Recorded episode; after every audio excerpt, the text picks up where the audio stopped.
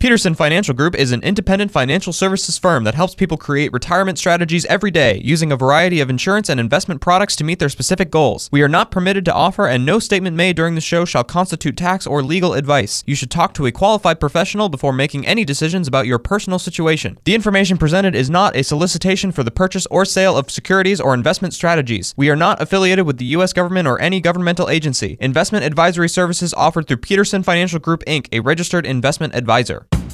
This is the Retirement Ready Podcast with President and Founder Eric Peterson of Peterson Financial Group, Iowa's retirement specialists with an office in West Des Moines. It's time to make sure that you're retirement ready. Bill says, with all the bank failures I've been hearing and seeing, Eric, should I be thinking about putting my money someplace else? Short and sweet. Well, Bill, um, the uh, failure is uh, overly exaggerated, but um, mm-hmm. there's been some issues with a couple of small regional banks, um, Silicon Valley Bank and Signature Bank, and uh, one other. And with Silicon Valley, um, the issue there was not it was the investments that the bank had when they had to liquidate them because so many people need, took a run on the bank, right, or wanted their money. They were selling those at a loss, and so uh, the government had to step in to help uh, shore up the funding for that really only comes into play if you're under or over that FDIC insurance. And if you're working with a credit union, you have a different insurance. Um, it's the NCUA. So most of those are going to protect you up to two hundred fifty thousand dollars per account. Mm-hmm. So if you're married, each both the husband and the wife or spouses, uh, can we say it's husband and wife, they are covered. So they each have an individual account, and so you got kind of double that. You could go move assets to another bank. Um, that's one way you could do it so there's some ways to protect yourself.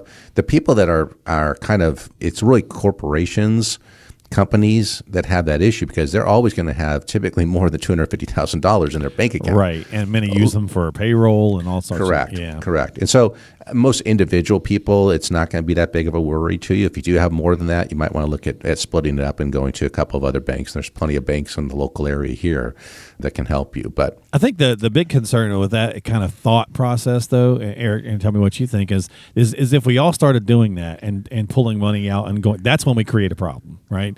Like if we all start going and and well, I'm taking my money and putting in the mattress, that's when we can start to have an issue because it's not like your money's sitting there with your name on it right. in a box. You know? Right. So putting the match, yeah. So if if more people want their money out of the bank than the bank has in liquid cash reserves. Right. You know, because they, they have to take that money and they got to put it to work because they make money off of a yield spread. Sure.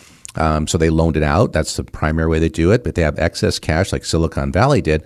They bought some um, government bonds, and so when the interest rates went up, like they did in 2022, those bonds lost value. If they needed to liquidate them, if you didn't need to liquidate them, it was fine. But they had to because what? Everyone's coming to get their money out. So. Right.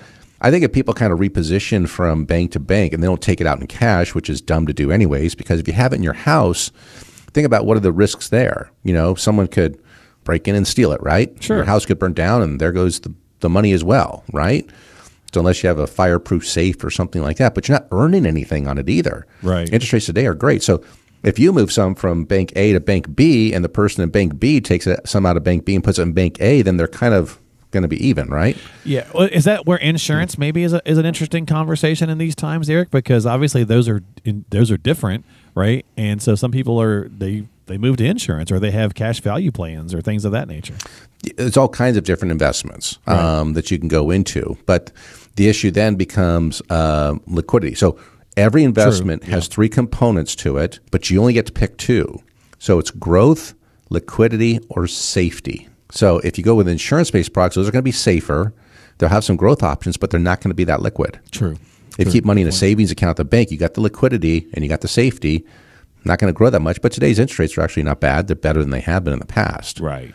And if you put, let's say, in the stock market, right, you got growth opportunity, you have liquidity, but you don't have safety. So, so I think it's just being the, being smart, right, and not to your point, not putting too much in in one area. Correct. Yeah. Correct. And that's why having a plan too um, helps to see how much liquidity that you actually need. Because a lot of people overemphasize how much liquidity they need, especially those that are in retirement, mm-hmm. because when you reach retirement age, 59 and a half, all of your retirement plans become available to you if you really needed them in a crunch, right? Right. So you don't need as much money in the bank. Yeah, I kind of think about the $250,000 FDIC limit and think, do you need it? Do you have a two hundred fifty thousand dollar emergency? you know what I mean? Like, do you need that much cash actually in the bank? So I don't know. Every every plan, every situation is going to be different, right? Correct. Yeah. Remember, the one word answer, I'll answer every financial question is depends. Yeah, it depends on the individual. That's right. So, which again is why we talk in generalities, so then people can go, okay, yeah, that sounds a little like me, and I want to talk about how that's going to affect me specifically. So that's the whole point there. Uh, so, like Tommy, uh, by the way, Bill, thanks for the question. Thank you so much for listening to the show. Uh, Tommy in Altoona says, Eric, I'm hoping to retire in about two years when I turn 57. So he's only 55 right now. And my, he says, My wife doesn't think it's feasible that I can uh, do this alone, but I think it can be done. So, what do I need to consider about retiring at a young age? Ah, well, Tommy, I hope you get your, your wife on board. And it depends if she's going to retire at the same time, too, um, because typically I see one person wants to leave early, their thought process, well, my spouse will keep on working so they can cover the health insurance. So the number one thing for retiring early is going to be that health insurance coverage. Now, as I mentioned earlier, is that if your income is down below a certain level, so 400% of the poverty level, which for a couple, $125,000 a year. So if your income is less than that, you get a subsidy on your health insurance. So that could be kind of nice. Um, second thing is what plans you can actually take money from, because most retirement plans, IRAs, other types of uh, savings like that, you need to be 59 and a half before you can get the money out. So if you're going to retire at 57, the only plan that you could take money out from and avoid the 10% tax penalty would be the retirement plan that you were at when you left work. So if it's a 401k or 403b, something like that, or TSP, you do have access to that plan. But if you have IRAs, you can't access them without that penalty. You can access them, but you're going to pay 10% more tax. So that's the big concern between those things. So health insurance and then taking the money out without additional tax penalties are the two big ones when we retire at that age. Also, there's a concept, it's the difference between return and income. A lot of that gets blurry for people because when they look at the, if they do a quick calculation on their, let's say their appreciation on their 401k plan, say, well, or it actually calculates your average rate of return or your long term rate of return, let's say it's been 7%. Like, okay, I can take 5% off and I, I've been making the 7%, so still increase by two. That's return. The 5% you want is income. So if the average is seven, let's say, that means that there's years where it's higher than that, and there's years where it's what? Lower mm-hmm. or negative, like it was in 2022. Right. You still want that, let's say 5%. You still need to take that income. So when markets are down, guess what? You're selling more of your stuff in order to get that return. That stuff's not going to come back as fast because it's you sold it. It's not come back at all because you sold it, locked in that loss. So you need to have an open conversation, honest conversation about how much I'm taking out, where's it going to come from, and can I get it from safer, smarter places? Because return is not income. Okay. Yeah, sure. So those are some things you got to think through, Tommy. But um, the fact And, that you're me- over, and medical for sure too. yeah, medical, and then taking withdrawals only from the plan you separated from. Otherwise, everything else that you have that's retirement style accounts, IRAs, those types of things, you're not going to. You have additional tax penalties until you turn 59 and a half. Yeah, some good points there for sure.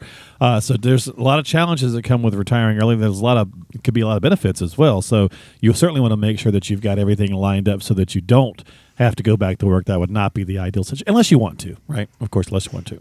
So 515-226-1500, Tommy is the number to have a conversation, get onto the calendar. But for other folks, certainly retiring early is becoming more and more popular, as we talked about earlier in the show. So uh, even if it's not quite that early, you know, 60 60 61 whatever the case is might 59 right when we start reaching some of those other accounts 59 and a half that kind of thing so definitely reach out to them 515-226-1500 all right final email question this week is from howard in indianola and he says i don't understand why the government is forcing me to take money out eric of my ira i just don't need it simply because i've hit a certain age why does this happen he says Uh, well, Howard, um, it's because those are the rules of the the rules of those plans. they, they broke they want your money Yeah. Right. The government doesn't want to allow money to be um, tax deferred in perpetuity. They want it to come out at some point and have to pay the tax on it. Now, it doesn't mean when you take out this required minimum distribution, RMD, which now moved um, due to Secure Act 2.0 from age 72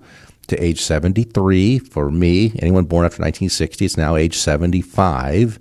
So you don't have to take the money out until those times, but you have to take it out, pay tax on it. What you do with it after that point, hmm, it's up to you. You can spend it, you can save it, do whatever you want to do with it. You just got to pay that tax. Now, to battle some of the impact of that, Howard, you can do what's called a qualified charitable distribution. So you could give some of that away to charity. Got to be a little altruistic about it, but um, anything you send to the charity directly from the custodian satisfies this minimum distribution requirement that you have, this RMD, but you don't pay tax on what you send to the charity. But um, if you don't like it, um, write your congressman, or congressperson, because the only ones that can change that rule. Right, Otherwise, it's, right. it is uh, it's just set in stone. The government wants you to take some money out, pay the tax because they don't want it to remain tax deferred forever. So, kudos to you. You've lived a long time, and so you're at an age where you're forced to pull it out. I get it. It gets annoying. I have a lot of clients that they're upset about that too, that they have to take it out because they don't want to spend it and they want to leave it on to their kids. So maybe you take out the RMD and you give it to them now so they can enjoy it while you're around to see uh, how much fun they had with that money. So Yeah, that's a different good thought. Things you can do with that, Howard, but Yeah. got to pull it out if you don't. Penalties uh, right now it's fifty percent.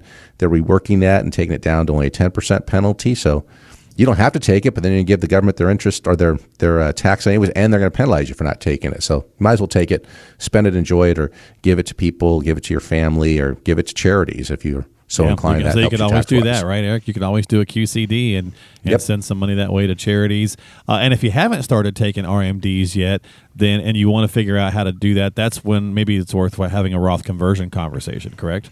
Absolutely, yeah. So the the great, great segue there or answer, Mark, is that Howard, if you don't like it, convert it all. If you convert all to Roth, guess what? Mm-hmm. You're not going to take anything out, but you're going to pay all the tax now. So if they're paid over time, you want to pay it now, but you can Right. avoid RMDs. Or the other way that you can do it, which I don't recommend, is that if you l- lost all your money. So if Let's not your, do. Let's not do that. if all your eyes went to zero, you don't have to take an RMD against a zero account, but Yeah. not a good strategy.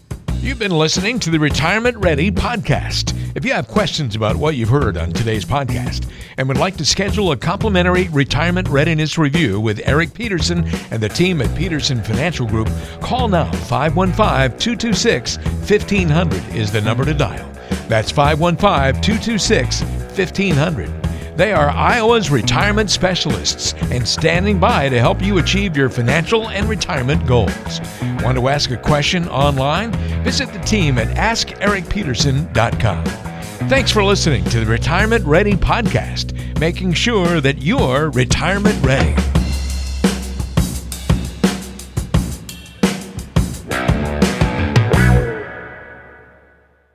Did you know that Eric Peterson also has a radio show?